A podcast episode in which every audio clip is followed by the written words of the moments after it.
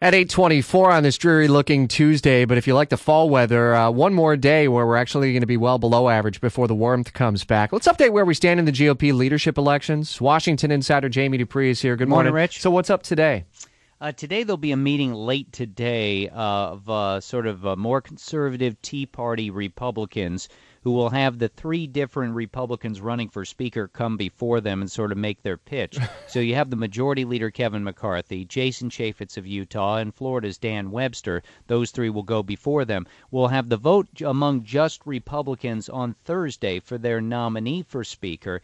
Then the vote in the full House will be on the 29th of October at the end of the month. At that point in time, you'll need to have 218 votes to become the next speaker, a majority of those voting.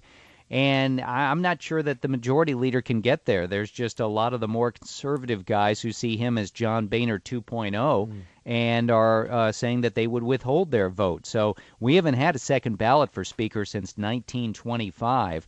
So we'll have to see what happens. I think it's going to lead to an awful lot of maneuvering over the next three weeks. You know, one of those candidates is Jason Chaffetz, and there's a lot of talk now about that uh, story that we popped on uh, late last week in the Secret Service and some sort of investigation that they had been doing. What's up with this? Yeah, this is really interesting because when that report was issued last week, it said that the Secret Service chief didn't know anything about efforts inside the agency to retaliate against Congressman Chaffetz, who was leading an investigation of the Secret Service. While a hearing was going on in March, a bunch of people at the uh, agency started delving into their own files and found out that the congressman had actually applied for a job as a Secret Service agent and been rejected.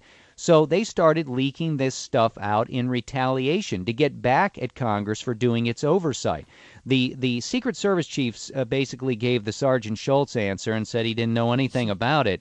And when that came out in the report about two hours later, he said, Well, maybe I did. so now they're going to have to re interview him. It raises, in a serious way, the issue not only of misleading investigators, but also the broader issue of uh, an executive branch agency openly retaliating against Congress for doing its oversight job you know that it's a it's a big deal that I think isn't getting enough focus right now. Yeah, totally agree. I think that that's going to be a big story, and I know you'll probably be updating that obviously through the day, but with Herman a little bit later this morning too. Back with Herman at eleven, with Sean at four, and of course instant updates on Twitter at Jamie Dupree. With our Washington Insider at eight twenty six.